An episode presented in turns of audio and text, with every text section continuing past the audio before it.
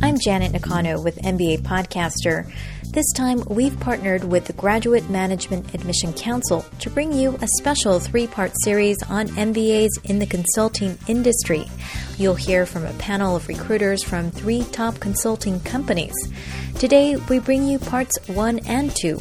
The first show focuses on employment opportunities in consulting for MBAs, including some of the skills and knowledge recruiters will be looking for. The second elaborates on the interview process. Part 3, which is available for download on our website, covers the employment outlook for the industry. Again, if you're interested in hearing more and want to listen to Part 3 of this special series, visit our website, mbapodcaster.com. Hi, everyone, and welcome to a series of podcasts called the MBA in Consulting about You'll never guess it. Working in the consulting industry for people who either have MBAs already or are thinking of getting them. And it's brought to you by the Graduate Management Admission Council. I'm Mark Bisnow of Bisnow on Business in Washington, and we are, in fact, in Washington today. To be precise, the suburb of McLean, where the council's offices are located. But the most important thing is we've got in our midst three of the great experts on the consulting industry because they represent three of the most illustrious names in consulting Booz Allen Hamilton, Watson Wyatt, and Deloitte Consulting. We've got three podcasts on this subject, and in the first one, we're going to address what kinds of jobs are available out there and how to get the skills and credentials to prepare for them. The second podcast will be about how to interview with consulting firms if you're lucky enough that they invite you to come interview. And the last podcast in the series is about the actual outlook for jobs in the consulting industry. So, Three podcasts. You're listening to the first one in the series what the jobs are and how to get them. Just so we know the people here on the panel and their companies a little better, and to use that as an illustration of what exactly it is that people do in consulting, let me introduce the panelists one by one and ask them to tell a little about their companies and what people do there. Let's start with Rich Schneider, who is a partner at Deloitte Consulting and, in fact, heads their MBA campus recruiting program. Well, good afternoon, Rich, and uh, thanks for joining us. And tell us what is Deloitte Consulting and what do people do there? Thanks, Mark. Uh, Deloitte Consulting is a very large multinational um, consulting company that has a very broad service footprint. Uh, we like to think of ourselves as taking care of client needs from the think, commit, and do standpoint. In other words, we help them develop approaches to tough business problems. We help them uh, get their organizations uh, actually geared up and aligned to go do stuff. And then we help them uh, implement uh, the solutions that we uh, work with them to develop. So we think of our service footprint as very broad, taking into account everything from strategy to uh, human capital and organizational issues right the way through to uh, other executional things such as technology. How many people are you, and what would be an example? I know there could be a million examples of you know what someone might do, what kind of companies they might go to consult with, and and uh, and what they would advise them on. But, how, but start with how many people are you? Well, here in the here in the states, I'll focus on that just uh, for now. We probably have uh, three or four thousand people. We're, as I say, we're a large organization. Uh, a typical assignment, and one that, that, that, you probably may have heard of, is uh, the recent uh, acquisition uh, of Schering-Plough and Bayer. Uh, we're working with that's Schering. In the pharmaceutical industry. That's in the pharmaceutical industry, and we're working with Schering-Plough and Bayer to basically bring these organizations together into a new organization, so that on day one. Uh, there are you know no missed shipments, no bills not sent, no no employees not paid but uh, basically helping them achieve a successful post-merger integration. All right, our next panelist, Peter Sullivan, is U.S. Director of People Services at Booz Allen Hamilton and oversees MBA recruiting for that firm. That's right, Mark. Uh, thanks very much. Um, right, I'm Peter Sullivan, and I've been with the firm for about nine years. Uh, the first seven were as a consultant, uh, most recently as a principal in our energy group based down in Dallas, and for the last couple years I've been Director of People Services. Booz Allen is not dissimilar in a lot of ways from Deloitte. Um, we run into our, our fine competitors both on campus and in the marketplace. Uh, we have uh, we are a large firm as well. We've got about 18,000 employees right now, and we do strategy consulting for Fortune 500 uh, firms, and we're very active as well in consulting in the public sector. We've done work for about 80% of the Fortune 500, uh, which would be 400 companies for those of you scoring at home, and strategic work, basically. Um, companies come to us when they have an issue, even if they're not exactly sure what that issue is, and we help them better define it and then work with the client to come to a set of recommendations, um, very analytical based. Um, we are, and we'll get in more into that in terms of what we're looking for um, in terms of uh, MBA students. As I understand, Booz Allen, I mean, you're up there with uh, sort of the big three. Uh, I shouldn't give free publicity. People aren't with us, but uh, hey, maybe they're listening. Um, Boston Consulting and McKinsey. Would that be right? Or yeah, I, you know, in fairness, I would actually uh, rope Bain into the conversation as well. Um, it's really four big strategy firms, um, but yeah, th- those are the folks that we that are our prime competitors. Richard Wallen is our third panelist, and uh, like Booz Allen, Watson Wyatt Worldwide is actually headquartered. We're particular, not that we don't love Deloitte Consulting, but Booz Allen and Watson Wyatt are actually based here in Washington. We're delighted to have you, Richard. Thank you. Uh, and, and, www, we used to think that stood for something on the web, but it's in fact Watson Wyatt Worldwide. So what's it do? We are primarily an actuarial firm, so we help other companies with the present value of future costs, but because uh, actuarial work is primarily pensions and other defined contribution benefits, uh, the company is perceived to be an HR consulting firm.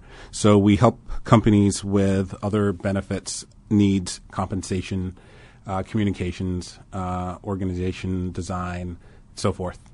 And, and, and I should have said you, and I guess it would probably stand to reason, like these other guys. I mean, you direct MBA consulting for Watson Wyatt worldwide, and and maybe to kind of segue into the conversation. Again, we're talking to Richard Wallen of Watson Wyatt. How many MBAs do you look for a year? Do you, do you are you peopled by MBAs over there at Watson Wyatt? How many do you go after? Uh, we go after exactly what we need. Um, we actually uh, grow as many in house as we hire externally. So there are a number of uh, consultants who are currently pursuing their MBA studies, which is something that uh, our tuition reimbursement uh, pays for. To get back on the track of what this podcast is all about, what skills and credentials are useful if you want to grow up and be a consultant? Let's suppose that you know you're getting an MBA right now. And so you're, you're, you know, every semester you're having to kind of figure out what courses to take and what you want your focus to be at the end of the rainbow. What are the skills and knowledge, and let me stick with Richard, that you would recommend getting as business students so you're going to be in great standing if you apply to one of your, cons- your famous consulting firms at the uh, end of business school? Our firm is uh, slightly different uh, than uh, my two colleagues sitting at this table today. So, more important for us is the type of experience you had prior to business school. Given that business school education is very similar uh, across the board, so we're looking for really industry specific or practice specific experience. So, if you've worked in human resources or in compensation or in communication, that we're really looking for now you having the graduate business uh, credentials as well as industry experience. Uh, and na- let me ask Peter Sullivan and Rich Schneider to jump in here. Are you, in fact, different from his uh, company, which he says looks a little more um, at what practical work experience you've had, or do you go after some freshly minted uh, MBAs? And if so, you know, what do you advise them to do to, to, to put the best foot forward when they talk to you? Yeah, experience is important. It really is. And this is Peter um, Sullivan talking. Uh, very important. But um, there are lots of people at business school who are in the business of career changing. I think to a large degree, um, if I were a new B school student, I would be in the business of filling gaps on my resume if I have a relatively, so to speak, soft resume where I was perhaps in communications or human resources, I would look to get grounded in finance and marketing. If I'm heavy on finance, then I would look to fill another gap. Maybe it's in marketing or organizational behavior. It's about filling those blind spots to a degree. And when in doubt, over rotate on quantitative courses. Yeah, this is uh, Rich Schneider speaking. I would agree with Peter. Um, we actually look at two things. Um, one is we very much look for prior experience, and and uh, we believe that the prior experience really does matter. Um, we don't we don't hire people to fill a specific uh, need in our organization based on their experience. In other words, we, we typically would not hire someone who had worked in the financial services industry prior to going back to business school just to put them in the financial services practice. What we expect them to do is to use their prior experience and success and demonstrated uh, advancement to be able to be effective in other client organizations and to bring that experience to bear across multiple industries. If they decide they want to go back into financial services over the long term in their career, that's fine. But we're looking for talent as compared to specific skill. And we do really believe that the business school opportunity, as Peter said, gives you a chance to kind of round some of the edges that you may have had or fill in some of the gaps. That, that uh, if you've had a heavy operating background where you've managed lots of people, B School gives you a chance to pick up marketing and finance skills. So it's a, it's an opportunity to develop a lot of complementary when, capability. When, when you guys talk about the business school experience, do you distinguish among full time, part time, and executive MBA programs? Typically, we are dealing with with uh, full time uh, programs, but I would say over the last couple of years, we've increasingly been uh, looking at uh, programs that are not full time programs just because of the type of people that they uh, attract and the kinds of skills we find there. I mean, do you do you think less or more of one or the other? Um, this is Peter Sullivan. I, I, I uh, you know, I don't. I, in fact, if forced to choose, I kind of think more of the person who's able to hold down a job and get an MBA at the same time. I, I that would have been. I had the luxury of going to school full time, but a lot of folks don't, and it's impressive to um, maintain a job, maintain a series of um, increasing responsibilities at that job, uh, and do well in school. The, the, the trick with, for example, evening programs is they're a little tougher to get to. You can't just as easily show up on campus and have them flock to you. They have other obligations. So it's, it's logistical, is the difficulty, not one of, uh, of not valuing that experience. And Richard Wallen, how much weight do you put on a school's reputation? A great deal of weight, um, but that weight is is balanced based on our need, our location. So there might be a small school in you know Portland, Oregon, that has much more meaning to our Portland office than it does on a national scale, and we're not going to uh, undermine the value of uh, that school's reputation because it's more local than it is national based on what uh, Peter just said, though, I, I, would add that, especially for those students out there who are now just thinking of going to business school, that they might stand to benefit um, investigating whether or not a company really values uh, an MBA versus the experience. For us, we, we do rely more on experience than just the MBA degree and as a result, we have many of our associates who are currently now pursuing their MBA because the value of it would be greater based on the experience they've gotten from us.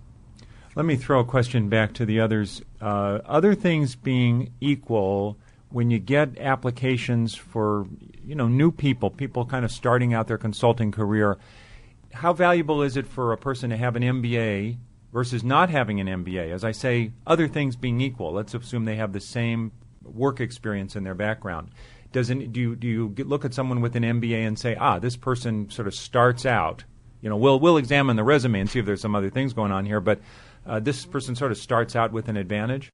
This is Rich Schneider speaking. In, in our environment, we have a rel- relatively structured entry path for MBAs. We start them off as senior consultants uh, in our organization, even though they may have had many, many years of prior experience, and then they move into consulting and learn how to be a good consultant based on that. Uh, so the MBA is an important uh, mark in our view in terms of the kind of skill set that you bring and the way to begin your career in our organization. That's not to say that we don't hire a lot of people with different backgrounds or who have been out in the work environment for several years since they got their MBA. But we typically uh, expect people, as, if they're going to be in full-time consulting staff, to be to have an MBA degree. So you have sort of a separate bucket for the MBAs who come to you, kind of like I guess if you go to West Point or something, you get to start out as a second lieutenant. I mean, Peter, what, how do you guys at Booz Allen Hamilton address MBAs who come to you versus other people? Yeah, we on our strategy consulting side, we very much rely on MBAs as our prime channel uh, of, of entry into the firm. Really? Absolutely, yes. You mean you, you, you pretty much would prefer to just deal with MBAs? Yeah. Um, in some ways. In some ways. Now we go off and, and bring in experienced hires as well. We um, we're growing, and we can't rely on the MBA channel to feed all our needs for growth. We do hire some undergrads as well, but MBAs are our prime source of um, new associates for our strategy consulting business. And Mark, I would say that that um, most consulting firms have uh, entry level positions for undergrads, uh, where they will come and work in a in an environment uh, like like Booz or or Deloitte or some of the other firms you mentioned um, for two, three, four, five years, and then go back to school. Uh, so that is our true entry position at the at the at the most base level. But uh, our MBA uh, expectations are what we really expect our people to have. How many applicants are you guys getting a year, and how many do you uh, do you accept, and how many of those are MBAs? We're hiring hundreds, if not thousands, of people. That's at Deloitte Consulting. At Deloitte Consulting, we're we're in any given year, we are hiring thousands of people. Uh, del- uh, consulting is a profession which has a lot of turnover. Most people go into consulting without the expectation that they're going to be in consulting their whole career. How many people do you hear from? I mean, what's the ratio of the number of people you hear from versus those you offer jobs to? I would say probably ten to one. Uh huh. And how many MBAs are in that mix? Most of them are MBAs, either as direct direct applicants or as experienced hires who have been out in the workforce but have an MBA. And Peter and Richard, in terms of how many applicants you get and how many you accept?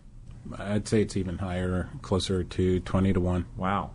Yeah, I mean, the people we interview to the ones we hire is about 10 to 1. That's So- really what I meant. Okay. That's the, that's the yeah. and if, term- if you Oh, then I layer see. on applicants on that, it's probably 100 to 1 right. or so. Right. Yeah. Wow. Well, but all you listening out there, you stick with it anyway, even though the chances may be, you know, uh, a little challenging. It's worth it, right, guys? To It- get these jobs is amazing. All right, we've got some more uh, podcasts in this series coming up, but we want to thank Rich Schneider of Deloitte Consulting, Peter Sullivan, who's the U.S. Director of People Services at Booz Allen Hamilton, Richard Wallen, who directs MBA recruiting for Watson Wyatt Worldwide. I'm Mark Bisnow of Bisnow on Business for the Graduate Management Admission Council. Thanks for listening, and come back for the next couple podcasts on this subject. Stay with us. Coming up is part two of this special three part series brought to you by MBA podcaster and GMAC. In part two, Mark Bisnow will be leading a discussion about the interview process at consulting companies. Hi, everyone. We are continuing in our series of podcasts called the MBA in Consulting about working in the consulting industry and brought to you by the Graduate Management Admission Council, which administers the GMAT. I'm Mark Bisnow of Bisnow on Business in Washington, D.C., and we've got with us again three of the great firms of the consulting industry represented in three great people Rich Schneider of Deloitte Consulting, Peter Sullivan of Booz Allen Hamilton, and Richard Wallen of Watson Wyatt Worldwide. If you listen to the first podcast, you know that there we talked about what the jobs are and how to get them. And now we want to drill down a little more and talk about the famous interview process at these great companies. I'd like, by way of uh, both introduction to the panelists and illustration of the uh, consulting jobs that are out there, to go through the panel uh, one by one, and ask them to uh, tell us about their companies and give us an example of what someone might actually do as a consultant were they lucky enough to work there. Richard Wallen of Watson Wyatt Worldwide. Good afternoon, Richard.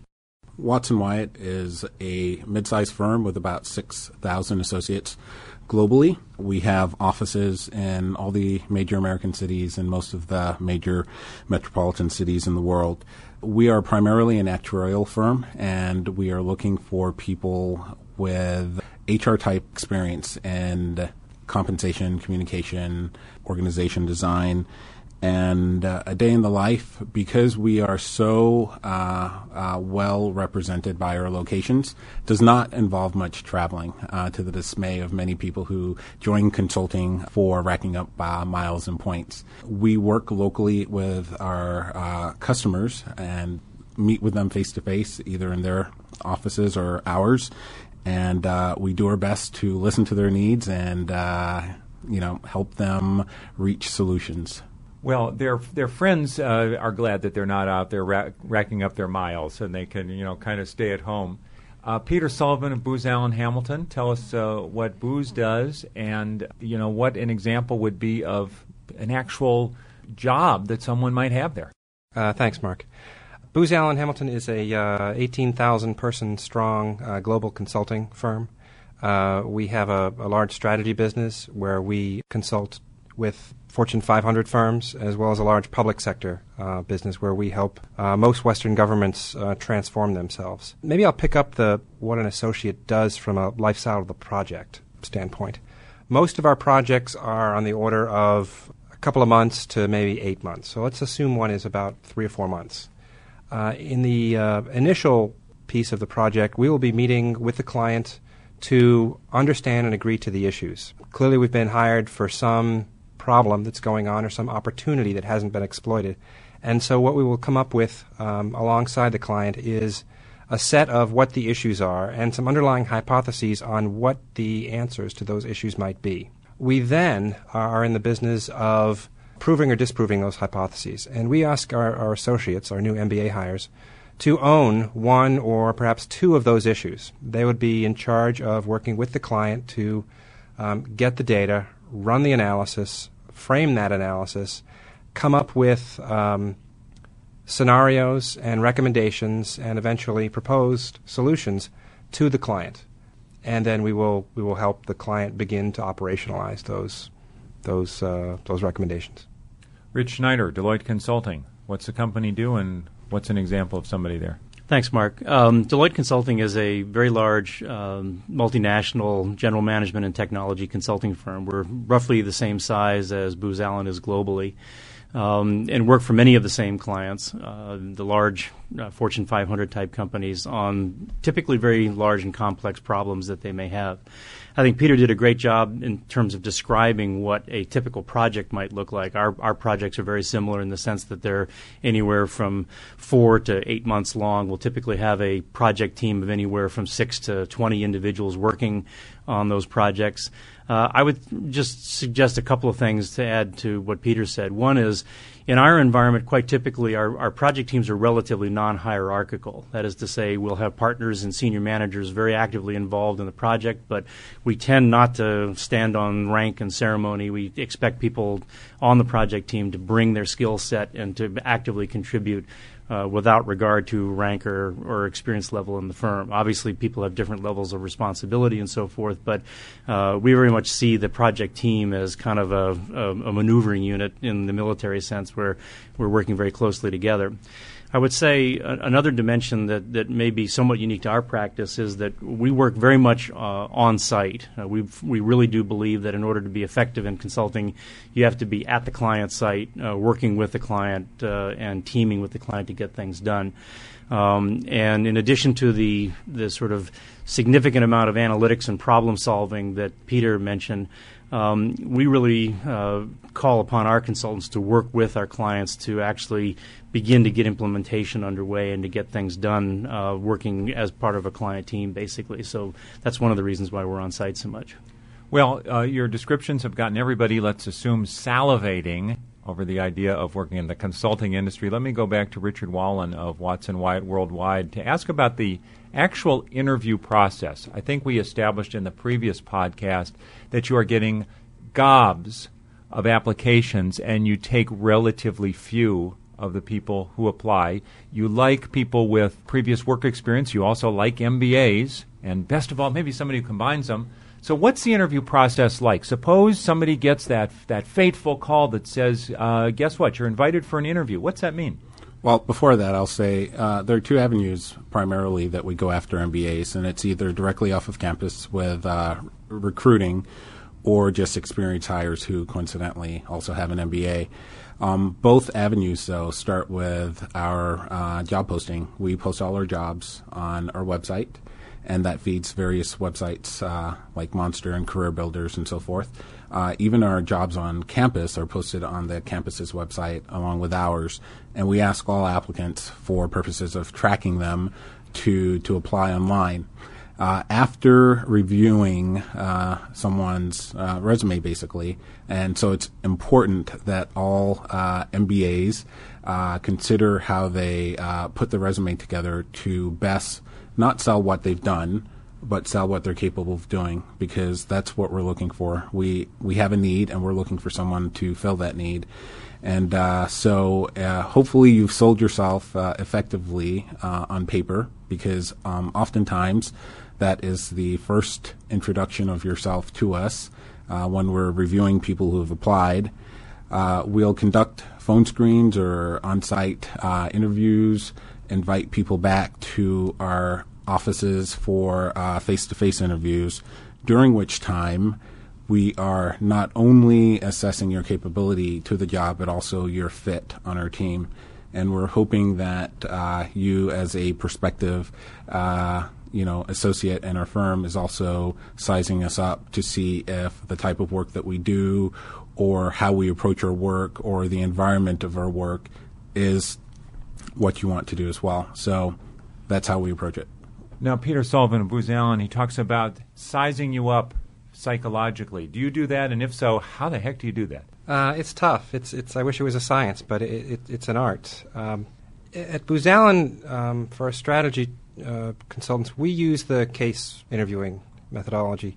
What that means is for, for part of the interview, and the interview generally lasts around 45 minutes, for about 20 of those minutes, we will present you with a business problem uh, and ask you to tell us how you would go about analyzing it once you've provided a framework, we will work with you over the next kind of 15 minutes or so uh, in a discussion to actually utilize your framework and analyze the business problem at hand. That represents an important part of the interview for us. It's going to help us get to uh, your communication skills, how organized you are, your thought leadership, uh, how creative a thinker you really are. And I think the case interview methodology is, is pretty well understood once folks get to MBA school. In fact, it's it's a bit of a uh, urban recruiting legend, I would argue, such that I think people overpractice on it. And to Richard's point, uh, people people overpractice their case interviews to the detriment of the fit or behavioral portion of the interview, which um, for us, and I know for, for my colleagues here, is just hugely important. Um, we need to understand in this 45 minute interview, of which you will get up to four, uh, whether you can do the work, whether we can put you in front of a client, and whether we want to work with you. All three of those things are hugely important, and the case really only gets to the first one kind of, can you do the work? Um, we really want people that have polish and presence and communication skills that can build a relationship with a client, and then we, you know, like like Deloitte, we we travel. We are on site with our client generally four days a week. And if that job is outside your city, that means travel. That means dinners and lunches. And we want to have dinner and lunches with people that we want to have dinners and lunches with. So it's very, very important that, um, that you let your personality show, that you engage, that you try to relax, although I know it's easy for me to say that, and just let your personality come through so we can see that you're someone that we want to work with. When you say over practice, you mean people come in kind of wooden or formulaic, and it's just you know just well, not natural. Some of that, and and sometimes they just don't allocate their time properly. They allocate their practice time to the case as opposed to the behavioral section and answering more general type questions around what's deep inside them and why they want or like consulting. Now, Rich Schneider of Deloitte Consulting, you seem to be nodding in agreement. Yeah, I would say I, mean, I like to, to build on both Richard's and, and, and Peter's points. Um, you can you can pretty quickly tell if someone is rehearsed in, in the interview situation. They they almost have answers that, that go past the questions that you ask them because they think you're going to ask them a certain question we absolutely believe that the uh, the interview is an important part, but of the overall recruitment process. But frankly, we almost we view the interview as almost the culmination of how it is that we've spent two, three, four months getting to know you. So typically, we're on campus uh, for quite a few months before the actual interview happens, and we will have multiple events where we some are quite social in nature, some of which are quite content rich, and we're talking about business issues. But those are great opportunities for students to come and get to know us and understand the kind of work we do, the kind of uh, people we are, the kind of personality and culture that we have. By the time we get to the interview, we ought to know you pretty well and frankly, we on most of our campuses select the people from from uh, out of the pool of, that has applied that we actually want to interview. And frankly, a lot of the people that we select th- those decisions are based on how well do we know this person and how good a fit do we feel they will be. And then the interview itself, we use the case method as well on multiple interviews. That's the, the almost the culminating kind of final test, if you will, in terms of how we how we see the interview process. Do you have some offhand do's and don'ts for that pre-interview campus conversation phase? My view is that you got to be yourself. I mean, you, first of all, you have to demonstrate you're interested in consulting, that it's something that you see as a as a potential uh, as a as a real potential career for you. Um, I think that you have to see the candidate demonstrate some interest in in you know, our firm. Uh, we I think most consulting firms do generally very similar work. I think most people who are on MBA campuses are smart enough to be consultants. The issue is do we really get the same sense of how we how the student and we operate the kind of capabilities that we have uh, the kind of um, uh, team uh, person that this person would be? And so I would just say the most important thing is to be pretty pretty direct and unvarnished. There are fit firms that you're going to be a good fit for. There are going to be firms which are, where you're probably not going to be a good fit. Be honest about that and don't try to go go into some place just because you think it'll build your resume. I would add to that and this is Richard Wallen of Watson Wyatt students need to be prepared always, whether it's a campus event or in a formal interview, but know something about our company. And it's amazing how many students uh, approach you with very uh, basic questions that indicate they have not the slightest understanding of what your company is or why you're on campus. And that's almost an immediate turnoff. Uh, it's, a, it's a no. Absolutely agree. Peter Sullivan, you mentioned that up to four people, I think you said, might do a 45 minute interview with someone who right. is finally called out. Um, who are those people? In the first round for us, which consists of two interviews, uh, it would be senior associate principal, basically people who have been with the firm for between four and six years. Uh, the final round will be done, if not exclusively by partners, uh, primarily by partners.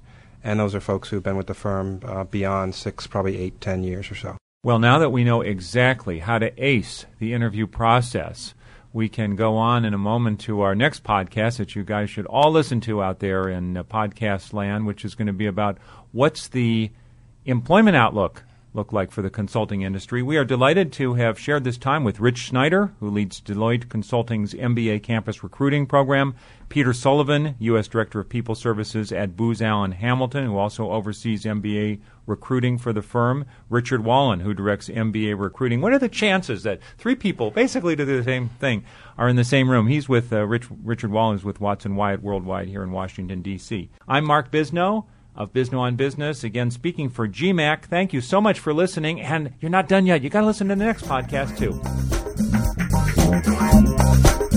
We hope you've enjoyed parts one and two of this special three part series brought to you by MBA Podcaster and the Graduate Management Admission Council. If you're interested in learning more about the industry and want to listen to part three, visit our website, mbapodcaster.com, to download the episode. In part three, the recruiters will be talking about the future for these consulting companies. And be sure to listen next week for our regularly scheduled program. I'm Janet Nakano for MBA Podcaster. Thanks for listening.